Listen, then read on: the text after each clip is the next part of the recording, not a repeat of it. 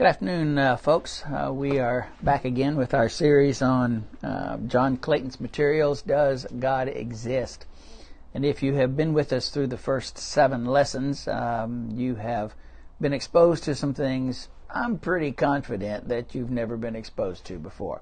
Um, I uh, had never uh, encountered some of these arguments, some of these thoughts uh, to, uh, to counter those who Uh, would have us believe that uh, A, God doesn't exist, B, he didn't create um, all the worlds and the universe and, and the heavens and the earth, uh, C, that the Bible is not uh, his word, and D, the main reason is that, they, that science and the Bible clash, that they do not support one another. And one of Clayton's contentions as he goes through these lessons is that science and the Bible have to harmonize.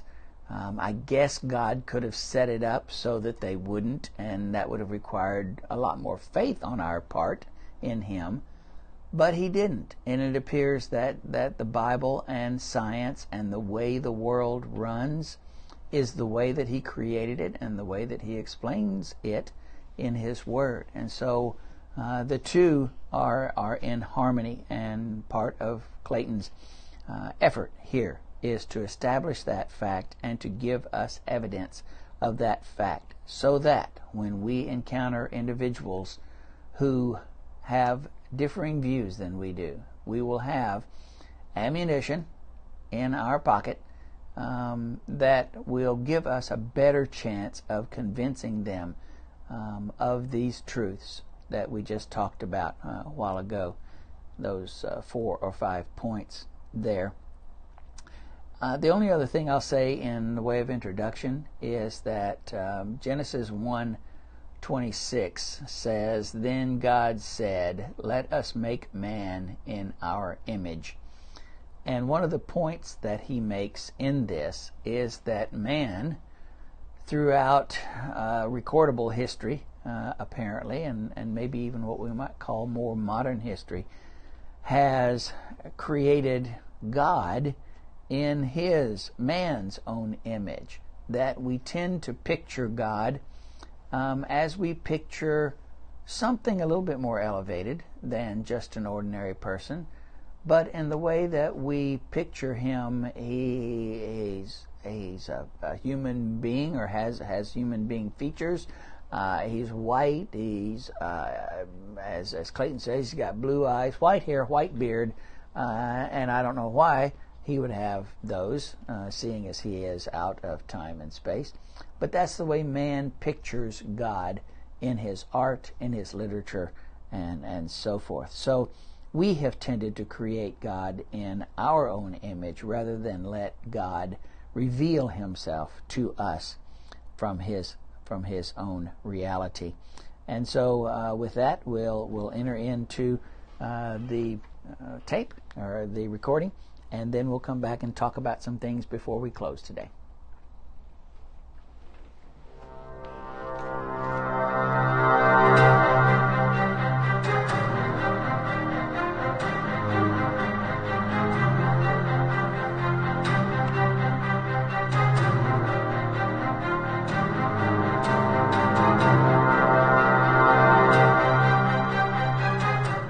Welcome to our eighth presentation in the Does God Exist video series. We've been talking about how we can know there's a God, what the scientific evidence is. We've tried to show that science and faith are compatible disciplines, that they reinforce each other, that they support each other, that they exist in a symbiotic relationship, each mutually beneficial to the other. And I think you're going to see that in this presentation, perhaps more than any other. I also ho hope, and I also believe, you'll be challenged a little bit here, challenged to think. I yell "think" a lot in my public presentations, and in this particular program I've had some funny things happen. Some years ago I was doing this program in a church, and I did this presentation, and there was an elderly gentleman came up to me after the presentation. He was not a happy camper. His teeth were clenched and his fists were clenched and the veins were standing out in his neck. And he looked at me and he said, "I want you to know something, Clayton. I don't come to church to think." Well, that's, that's unfortunate. I, I think one of our problems is we don't always have our brain engaged when we look at some of the issues about which we're talking. So I'm going to challenge you to think. We've looked at the question of whether there was a beginning or not, how we know the beginning was caused, and what the properties of whatever the cause is must be. Now, in our last several presentations, we've looked at the concept of intelligence in the creation.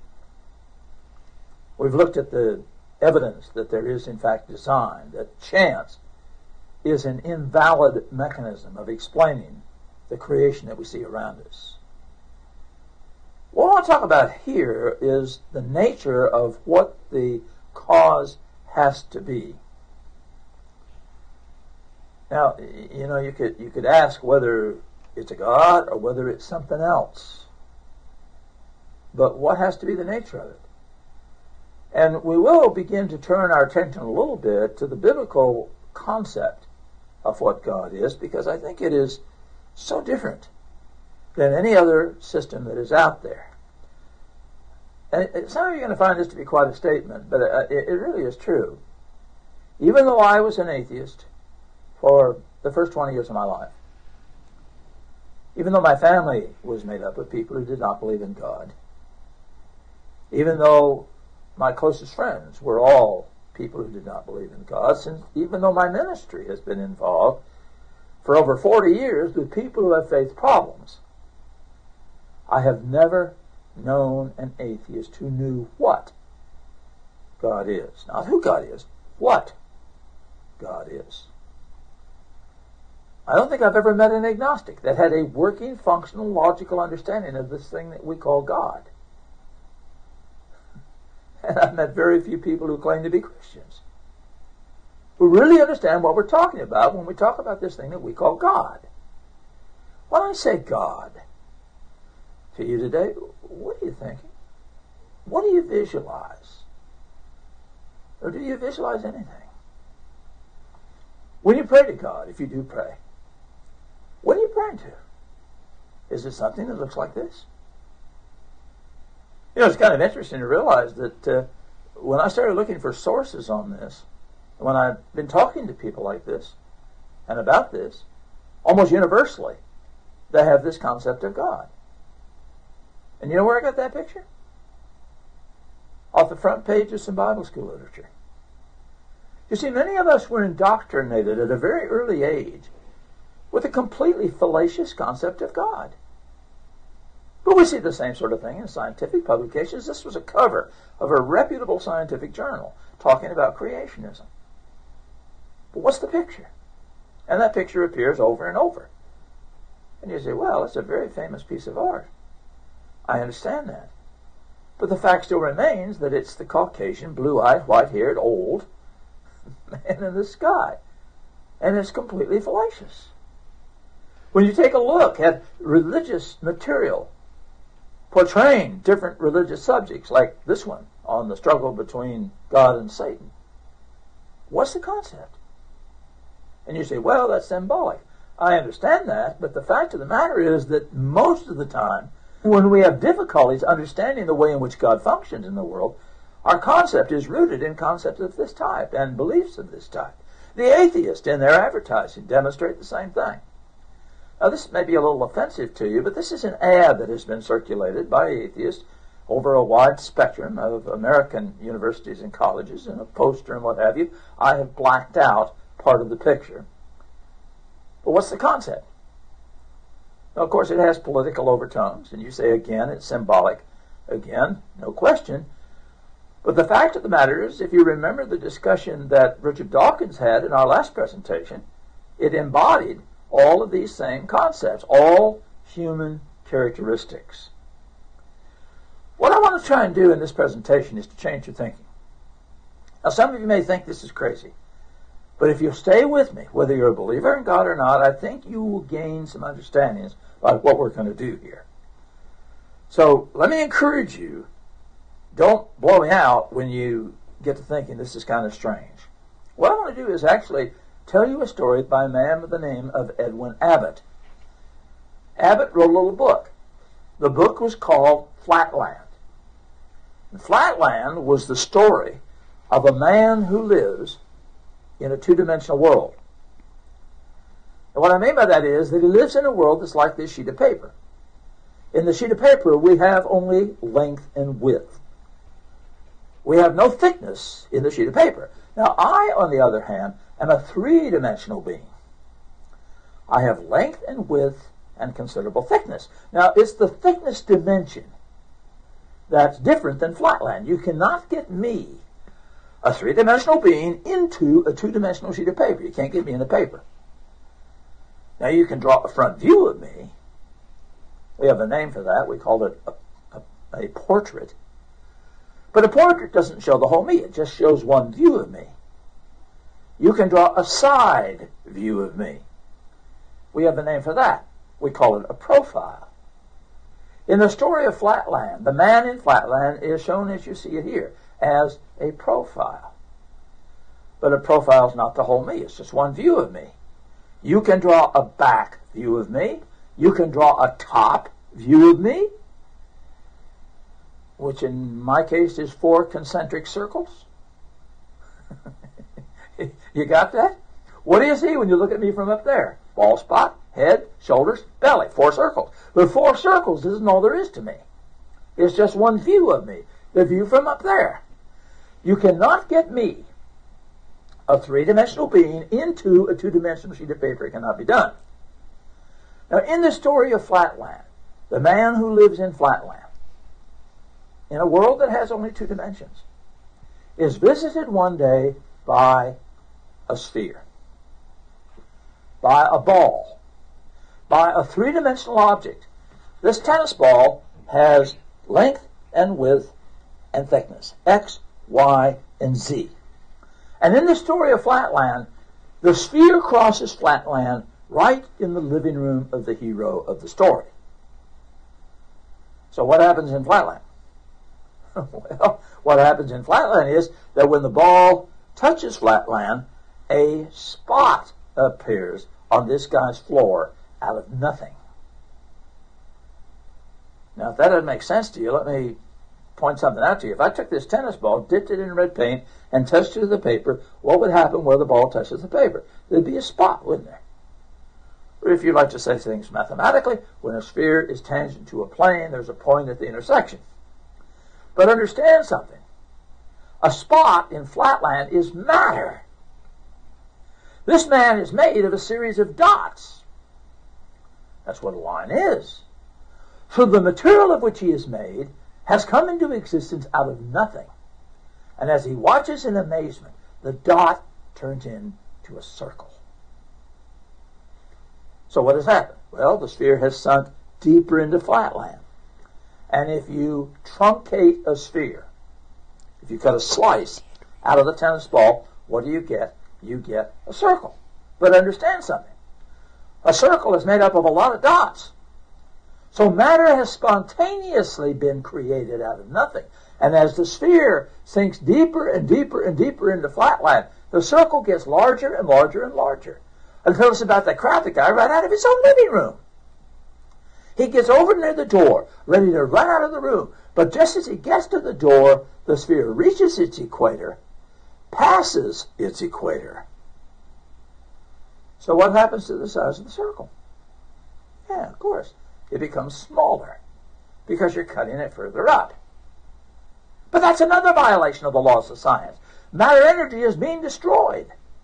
And that can't happen. Everything the man in Flatland knows to be true scientifically is not working. The man in Flatland doesn't believe in ghosts, but he sees one. And by the way, we'll talk about ghosts and the paranormal later on. But as the sphere goes on through, the circle becomes smaller and smaller and smaller until finally it's just a dot, and then it completely disappears. The sphere has passed completely through Flatland. Matter has been completely and totally destroyed. In the top set of pictures, we have the sphere and the plane and what happens as the sphere passes through the plane. In the bottom set of pictures, we have what the man in Flatland would see. And I hope as you see that happening, you understand the relationship between the sphere, three-dimensional, and the plane, two-dimensional. Now, as the story develops, the man in Flatland starts to talk to the sphere. And the sphere talks back. And that's a weird situation, because as the sound waves come up through Flatland, he hears this godlike voice come from all around him and even inside of him. And that takes getting used to, but he eventually adapts to it. And so they start to talk. And and finally the sphere, the, the man in Flatland says to the sphere, tell me, what is it like to be a sphere? So the sphere thinks he knows how to do this, so he says, all right, here's what I want you to do. I want you to, I want you to draw a circle on your floor. Now that's easy for you and me. I mean, we're, we're three-dimensional. We can take a piece of paper, we just go like that. Very easy. But to the man in Flatland, a circle is a constantly curving line that comes back where it starts. And he has never seen a whole circle. As you look at this diagram, realize that if he's looking from left to right, he sees the side of the circle facing him, but he can't see the other side. If he walks around to the other side, then he can't see the side on the left. It is completely and totally impossible for him to see a whole circle. All he can see is a curving line. If he measures the curvature, it's constant, and it eventually comes back where it starts. The only way the man in Flatland could ever see a whole circle would be to be in the middle of it. If he ever got in the middle of it, he could never get out. People in Flatland commit suicide by drawing circles around themselves that they can't get out of. Does that make sense?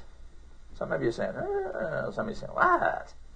Let me give you a three-dimensional illustration. Let's suppose I had a twelve-foot diameter stainless steel ball over here with no windows and no doors, and it's a foot thick. And somehow I put you in the middle of the sphere. Could you ever get out? Same thing. So it's dangerous to draw circles in Flatland. But after hours and hours and hours, the man in Flatland finally gets the circle drawn, and the sphere says, boy, whew, I sure am glad you finally got that done. Now, here's what I want you to do. I want you to rotate the circle. See, what he's thinking is that the man in Flatland, at least in his mind, can take the circle and go like this. And if you take a circle and go like this, what would you get? The answer's obvious, isn't it? A sphere. But what the guy in Flatland does is that he takes a circle and he goes like this. And the sphere says, no, no, no, no, no, no, no. Go the other way. So he goes like that. And the sphere says, no, no, go the third way. And the poor guy in Flatland says, you idiot. There is no third way. Because in Flatland there isn't, is there? The only thing the man in Flatland can understand is the two-dimensional world in which he lives. It is totally and completely impossible for him to totally comprehend the true nature of the sphere. The only way he can understand the sphere, and listen to this very carefully, is the way the sphere manifests itself to him in his own dimension. Now, why have I told you that little story? And why did Edwin Abbott write it? By the way, there's a sequel to that called Flatterland, which actually deals with quantum mechanics. Because you see, when you talk about the question of cause, and you're asking, what is the cause? It can't be three-dimensional. It can't even be fourth-dimensional. You can plot X against time. You can plot Y against time. You can plot Z against time. So we usually think of time as being fourth dimensional. Whatever the cause of time and three-dimensional space is, it has to be something that's in a higher dimension than X, Y, Z, or time.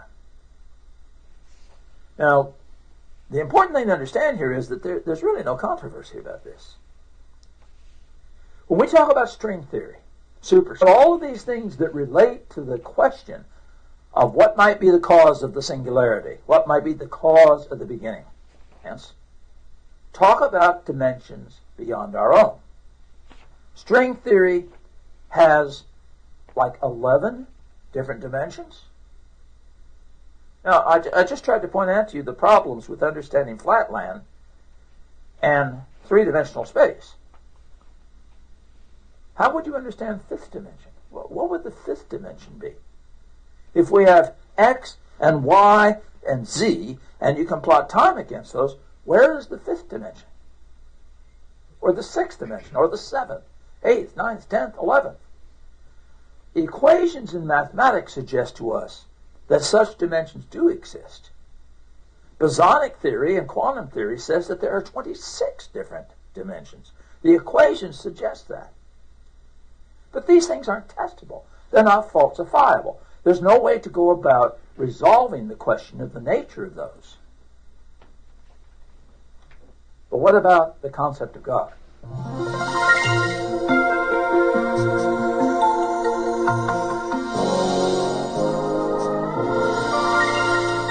I'm going to use the Bible here because that's what I'm most familiar with, number one, and because I think it is most clearly stated in the biblical framework, number two. But there are many religious structures that have this concept.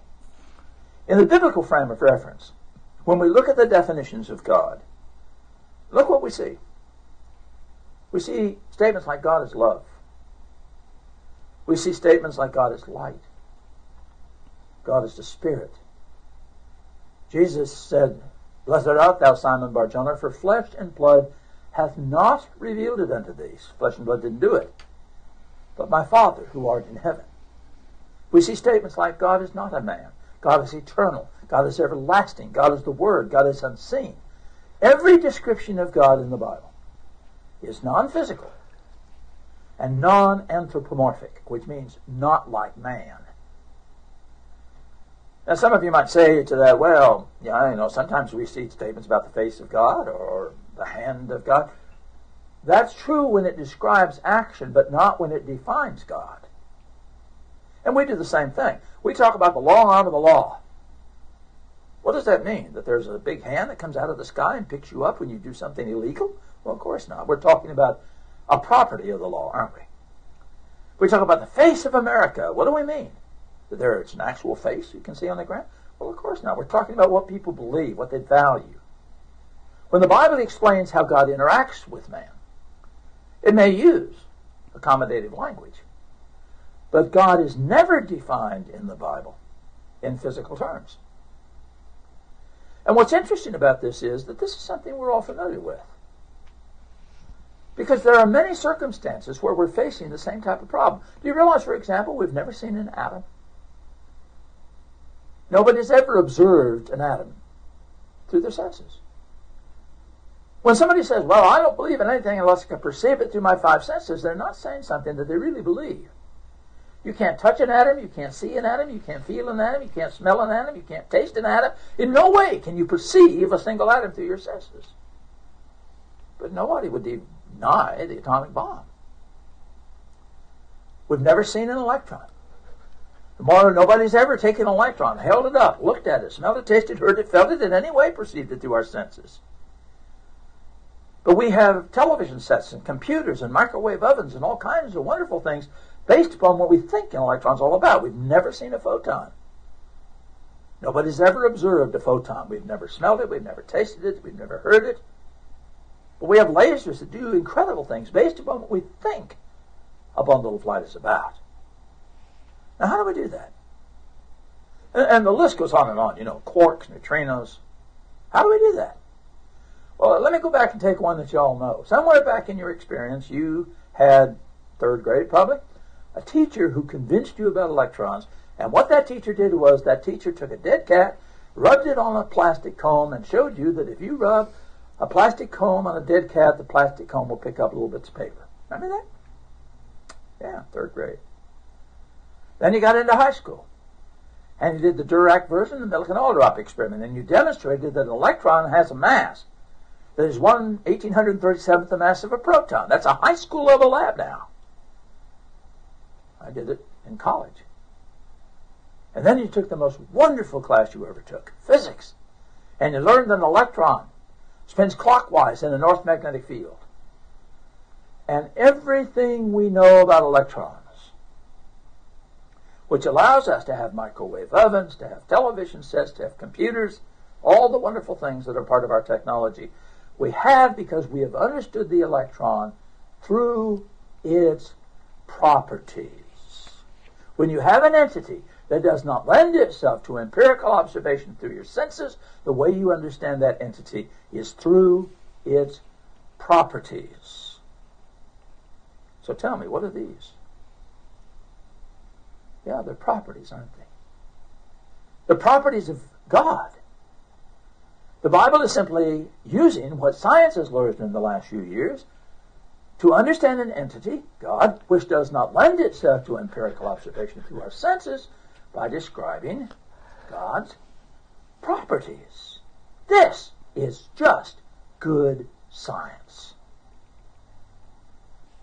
Our question is, what was the nature of the cause at the beginning? We've demonstrated that one property is intelligence, purpose, design. The chance, the alternative, is not a reasonable suggestion. But the second property is that it must be an entity which is outside of space and time. It has to be something that is in a higher dimension than space or time. There are several proposals, superstrings, brains, all kinds of suggestions from theories of science. But the other thing that fits is the biblical concept of God and also other religious systems. We'll talk about the comparisons of those systems later on. Now, what, what's interesting here is that if you understand this, you understand an enormous number of things about the interrelationship of God and man. In our next presentation, we'll talk about this. What is the soul? How do you know you got one? How can God hear the prayers of everybody at the same time? What sex is God? What language does God speak? What race is God? And I hope, as I'm throwing those questions out, which are questions we hear frequently, you're understanding, you're realizing right away that these are anthropomorphic questions. Man has formed God in man's image. We have ascribed human characteristics to God. And that's what causes those kinds of questions to be asked. But we can understand it uniquely if we truly understand what the nature of God is. And we can also understand why an all-wise, all-powerful, all-knowing Heavenly Father would create something as dumb and as ugly as me. Why am I here? What is my purpose? And that particular question is one that is unique to the concept of God. Now, I, I want to emphasize that we're pushing you hard here to think, and I understand that. For some of you, this is enjoyable, it's easy, you've done this, you know how to handle this, everything is very, very simple. But for most of us, these are new concepts, and it takes time for them to soak in. And we have a variety of materials to help you with this. We have a little booklet, which is called A Help in Understanding What God Is. You can get that booklet free of charge on our does god exist dot org website, and we'll give you these websites here in just a minute on the screen. We have a discussion of who created God, and we'll talk about that in our next presentation. That is also available in a little booklet that's available on the website. If you do not have access to the website, or if you would like a hard copy, you can contact us, either email us or write us, and we will be happy to mail a copy of those booklets to you. We would also like to mention to you that we have a detailed treatment of this in the books that we have available, as well as in the presentations in other forms, uh, like a correspondence course that you can take. So we would encourage you to go to our websites, does god exist dot org, does god exist dot t v, or to contact us to secure these materials to continue your study. And next time we'll talk about who created God and how we answer the questions about how God interacts with man and why we exist.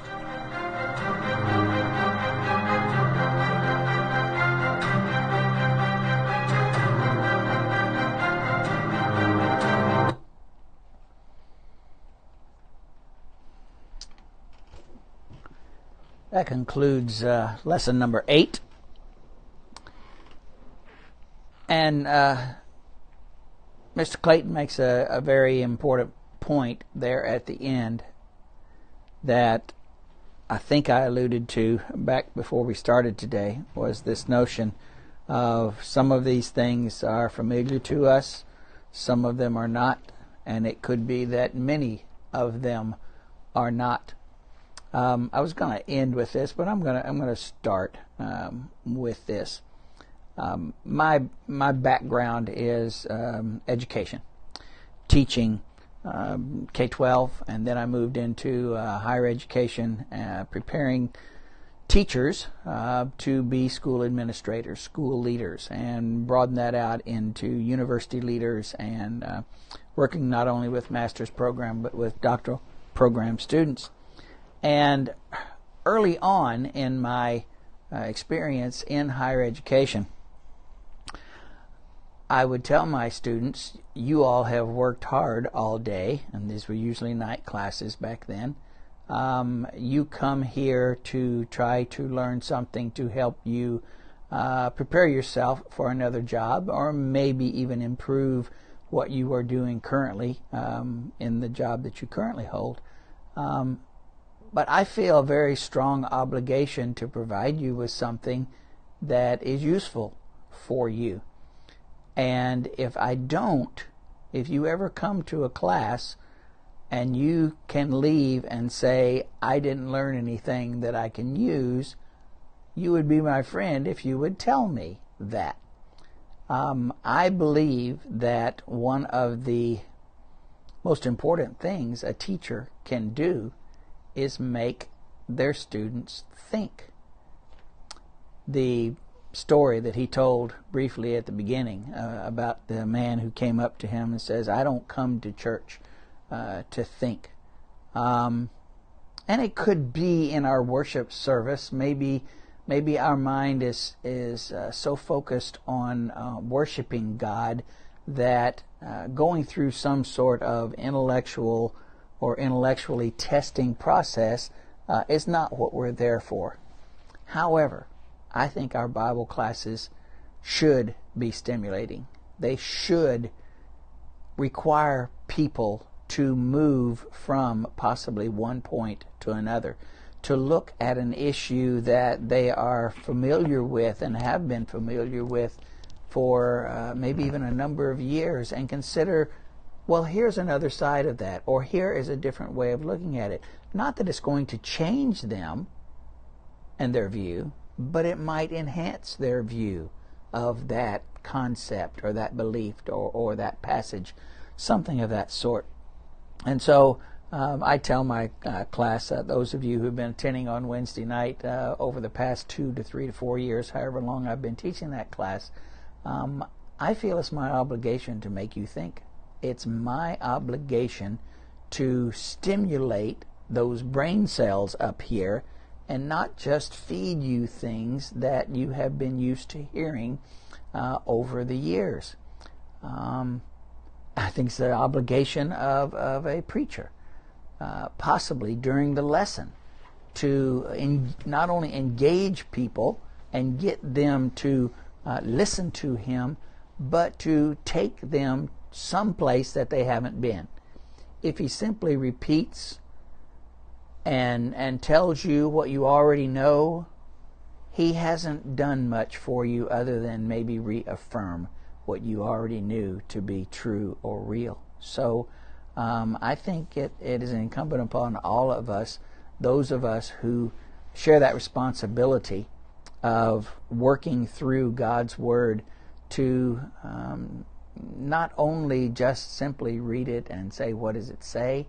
You know, that, that can be uh, a learning experience, but um, I, I think it's, it's our obligation to take us Uh, somewhere uh, beyond that. I don't know if you have a comment about that or not. Absolutely. That's one of the things I try to do in every lesson, is give you something that you can walk away from with, you know, new knowledge or a new application point. And if if we're not doing that, we're we're not really doing our jobs.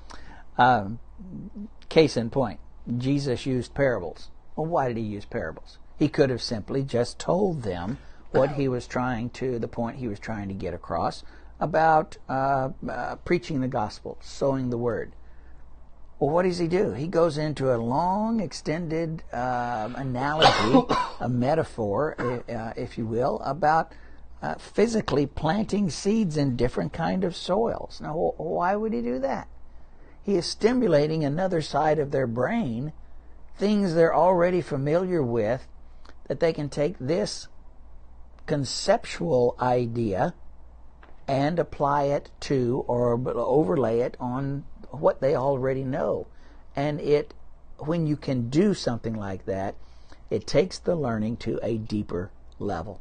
And so, so Jesus did that, and if it's good enough for him, I guess it's good enough uh, for us. He, he was the master teacher, and so uh, we should emulate uh, what he did in his instruction. Uh, one of the things that, that Clayton pointed out there was this notion that, that some people are hardcore, evidence-driven individuals. I won't believe it until I can see it, and I can't see God, uh, I can't see Jesus, so I'm not going to believe in them. Well, he makes a very convincing argument about protons and neutrons and electrons um, and um, photons, I think he uses also. Uh, we can't see those things. We know a little bit about their properties, but, but we can't taste, feel, uh, see, hear, and, and all of those things to use our senses to give us confirmation that those things actually exist. We have to trust what we can see in their properties or in their characteristics. And if that's not a perfect analogy for God, I don't know what is. We cannot see physically God. Um, and he'll talk more ab about that. God exists outside of our flat land. No, we don't live in flat land. We live in three-dimensional land, uh, maybe even four-dimensional land uh, because of time. But he exists outside of that. And the point he made there at the end, how in the world can God hear the prayers of all those who are praying at the same time? Well, we're limiting God by our own abilities to not be able to do that. God exists outside of our dimension and our uh, understanding of how the, uh, how the way things work. And so, in order to be able to create what he has created here, he has to exist outside of that. He has to be able to do things that we can't in order to create us and, and make us make our situation uh, work. It's the old potter and clay that uh, Paul talks yeah. about. Uh, can the clay say to the potter, or why did you make me, or, or, or why did you make me this way? The potter is so far superior to the clay, the clay has The, pl the clay can't even formulate the right questions. Thankfully, God has given us all of the answers that we need in his word. And so when uh, mankind says, well, I'm not going to uh, believe anything that I, that I can't see, we can see with our mind's eye and with our intellect what God is through his characteristics and how he has revealed himself to mankind in, in the Scriptures. It's not in a physical way, and any time that uh, the Scriptures do refer to something that we might think is physical, as he suggests, that's probably just an accommodative way of saying, um, here's something that you might understand, so I'm going to use this word so that, that you can have maybe as much understanding about it as you can. Um, not long ago we were talking in, in class about, uh, about heaven and, uh, you know, what's heaven going to be like? And uh, if you read Revelation, uh, it's, it's going to be blindingly mineral. It is, uh, it's going to have every uh, precious stone and gem Uh, in it, not only that, it's going to be a physical place, mm. and uh, we, we know that it's a, a spiritual realm, um, and uh, our minds have a difficult time grasping that. But God uses things that man has placed a value on or will place a value on uh, in his future at the time he delivered his word, um, so that they would have some sense of how grand and glorious uh, it will be. I don't think there's going to be a street of gold, a physical street of gold. I don't think that it's going to be, you know, uh, with all the waters and the gemstones and the sapphires and the rubies. It could. I could be totally wrong. But I'm thinking this is a spiritual realm, and that's what he has, as uh, God is a spirit. And so he lives in a, in a spiritual realm, if, if he lives at all. And that, that word may not even have a, uh, have a meaning in, in the spiritual world. Uh, his spiritual world. So um, we as human beings need to get off the notion, as Clayton suggests, that that we can picture God. We can um, pinpoint what God, um, who God is and what he is like, because we can create in our mind something that to, to latch onto. And um, God is not a physical being, and, and we can only know him as he manifests himself in our world and our dimensions. Um, Moses, Abraham, Noah, others who spoke uh, directly to God, Um, and, and dealt with him in a one-on-one verbal uh, uh, interaction. Um, I don't know what they were talking to. Maybe they were hearing a voice. Maybe God represented himself um, to mankind in the form of an angel. We have examples of that uh, in, in the Old Testament um, that resembled man. And so uh, when, when God interacts with man, when God makes himself knowable to man, it's usually through his actions um, rather than any kind of physical um, presentation of himself. Maybe you're thinking, why that? Why is that such a big deal? You know, why we spend so much time talking about getting rid of the the old man with the long white hair and the pearly teeth, the blue eyes? Why is that such a a bad representation of God? Well, because that representation puts a hurdle in your way of actually understanding yeah. who he has represented himself as in Scripture. Um, so when you get some, it's it's kind of like when you uh, when you when you think some when you're having a conversation with somebody and you think they're going to say this thing, you know, the next words out of their mouth, you think you know what they're going to say. What do you hear? You hear exactly what you think you're going what what you think they're going to say, whether they said that thing or something else. And, and that's kind of the, what the roadblock we run into with this idea of, well, this is who God isn't. That's not. That's not how he represented himself in Scripture. Uh, although some of that, like we say, is accommodative language. He is much bigger, much more grand, much more in depth. The picture's broader than that. And and uh, we can be forgiven.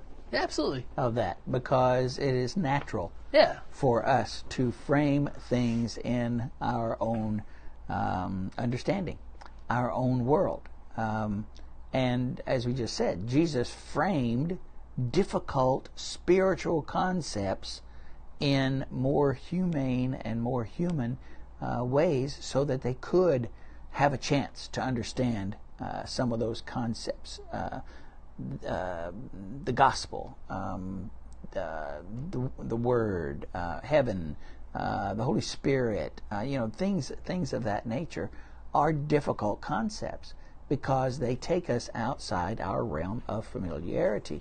And so um, anytime we can uh, latch on to or experience something that helps us better understand that which we didn't understand before, um, as long as it's accurate, then then uh, it's it has enhanced our ability to understand, uh, as limited as we are as human beings, uh, what God is. Um, the uh, point that he made there um, about intelligence? Um, what what is it that created um, the worlds, um, the heavens, and the earth?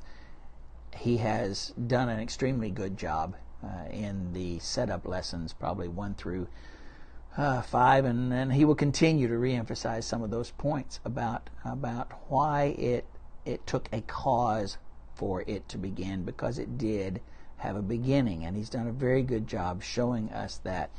And like I've said, if if uh, if I had to sit down and go back and walk somebody through that, I'm I could hit some highlights, but uh, his arguments are are deep and his arguments are thorough, um, and it's going to take us uh, some some effort to go back and prepare ourselves to talk to others about some of these concepts, because um, he is taking lay people like us who are not scientists, who are not uh, physicists, uh, who don't talk on a regular basis about these theories and, and uh, dimensions and things of that sort, and he's trying to boil it down at least into something that we can not only latch onto and believe, but we can use when we do uh, talk with others.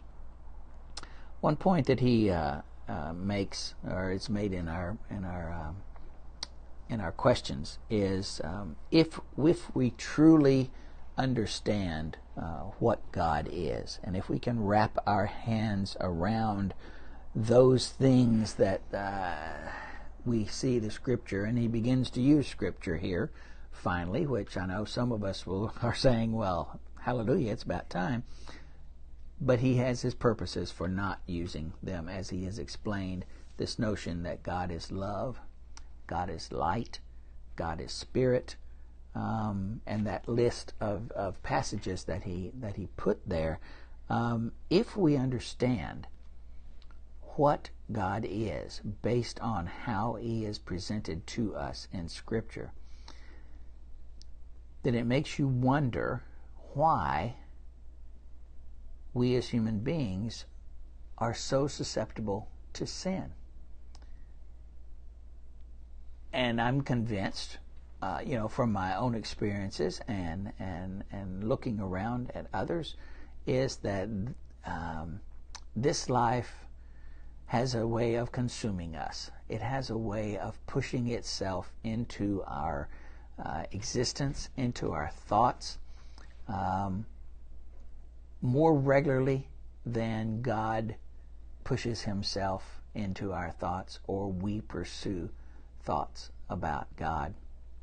And it's something that that that I've tried in our classes to stress, and I know Chris has stressed it from from the pulpit and in his classes as well, that um, think on these things, goodness, justice, mercy, all of those things that will make us better individuals, because when we think on them enough, we will become them. I was uh, talking to my my doctoral students, uh, I think yesterday, um, online in a discussion board, and uh, we were talking about uh, self self improvement and motivation to to to be what we can become as human beings and so forth, um, motivational theory. And we were, I said, it seems to me that Ben Franklin, at one point in his life, decided he was going to improve himself, and he picked out eight, ten, fourteen characteristics, and some of those are whatever is true, whatever is beautiful, whatever is is, uh, is good, honest, uh, you know, all of those things. What he decided to do was take uh, a week, I believe, at a time, and take one of those and do everything he could to improve himself with regard to that particular feature or that particular characteristic. Maybe he did it as long as he felt like he, you know, didn't have uh, had more to grow in that area, and then move on to the other one. It's been a long time since I have read anything about that, but but how noble is that? How how focused is that to consciously say, I am going to improve me. And the way I'm going to do that is to take the characteristics that God says in His Word that He wants me to be. And I am going to, and you could focus on more than one at a time, but I think he felt if he fully devoted himself to one of those over a particular period, he would experience more growth than maybe watering himself down by, by working on three or four at a time. Not only that, but in order to even know what God expects of us, we have to know what's in His Word. And we have, we've said it before, and we'll say it again, we're going to be held accountable on the day of judgment for how we have handled His Word. Define handled however you want, but you've got to know it before you can handle it. And um, I think too many of us think we know the Bible.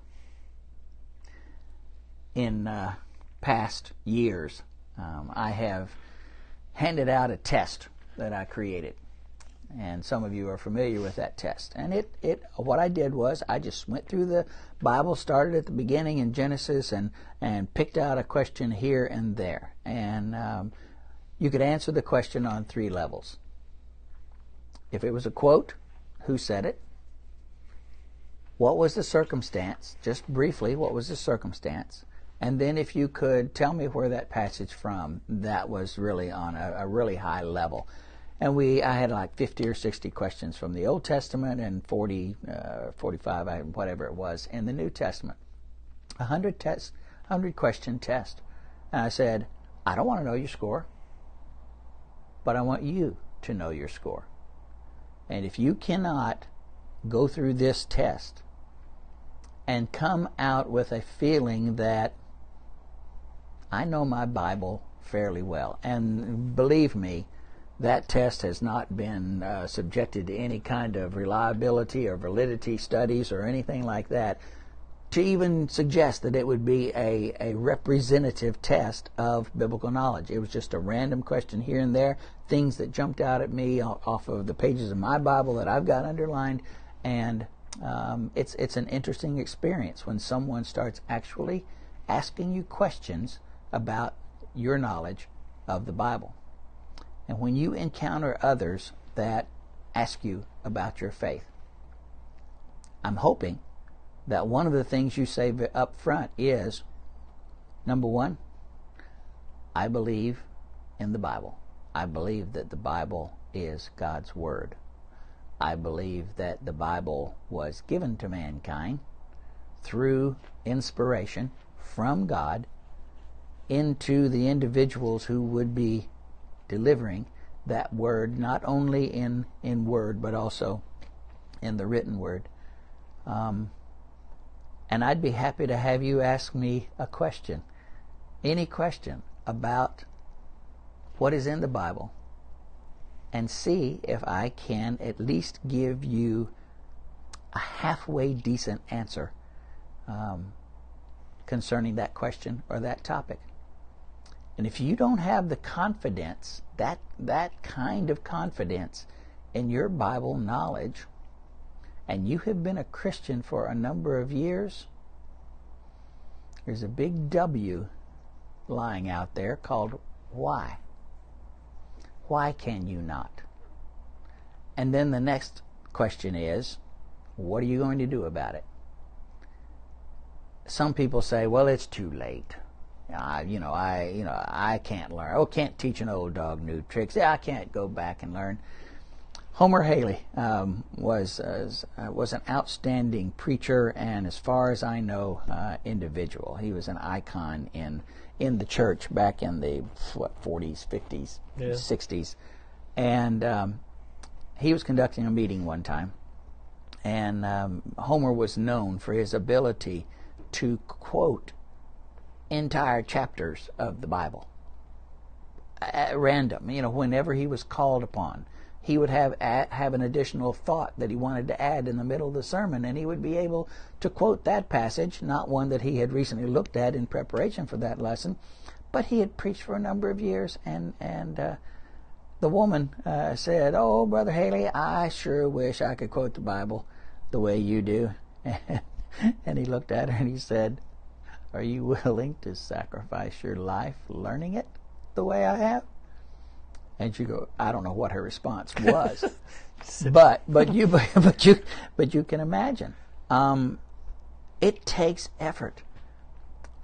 And I'll just mention this, and we'll we'll we'll, we'll finish up here unless Chris has something else to say, um, which applies to this application of effort. Malcolm Gladwell uh, wrote a book called Outliers, I think is the name of the book, and in that book he talks about uh, how does someone achieve the heights that they achieve in whatever endeavor uh, they are pursuing. And he talked about the Beatles, um, how there were numerous bands that had uh, commensurate talent, talent that those those young men had, but there was a nightclub uh, in Liverpool, if I remember correctly, that would go for like twenty-four hours a day, and different bands would come in and different groups of people. People would get off from their factory work, and, and it was just continual music. And they were able to play publicly as much as they wanted, as often as they wanted. Now, not every band, every band gets that opportunity. He talked about Michael Jordan. He talked about uh, Bill Gates. Um, and, and, and here is what he came up with. He says, in order for people to achieve mastery or excellence or whatever he called it, he says they have to have some innate abilities. For to achieve at that level, you, you can't be the average person. No matter what you do, you're not going to get to that grand level. You have to have um, the desire to pursue that high level. And we could apply it for each of us on our own level. Without the desire, we're not going to have the commitment to it. And the commitment is the third thing that you have to have. If you're not committed to learning more about God's Word, you won't. Or your growth will be so small as not to be discernible. And the last one uh, of Gladwell's conditions, if I remember correctly, was the right circumstances.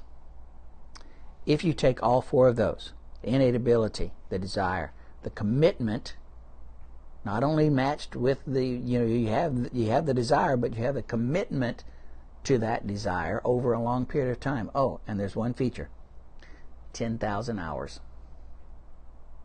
ten thousand hours. I'm assuming Homer Haley had spent ten thousand hours memorizing his Bible. You don't have to memorize your Bible, but you do need to know it. You do need to study it. And then there is that That last one, the circumstances. Every home has a Bible. Every computer has a Bible. The internet has fourteen million Bibles.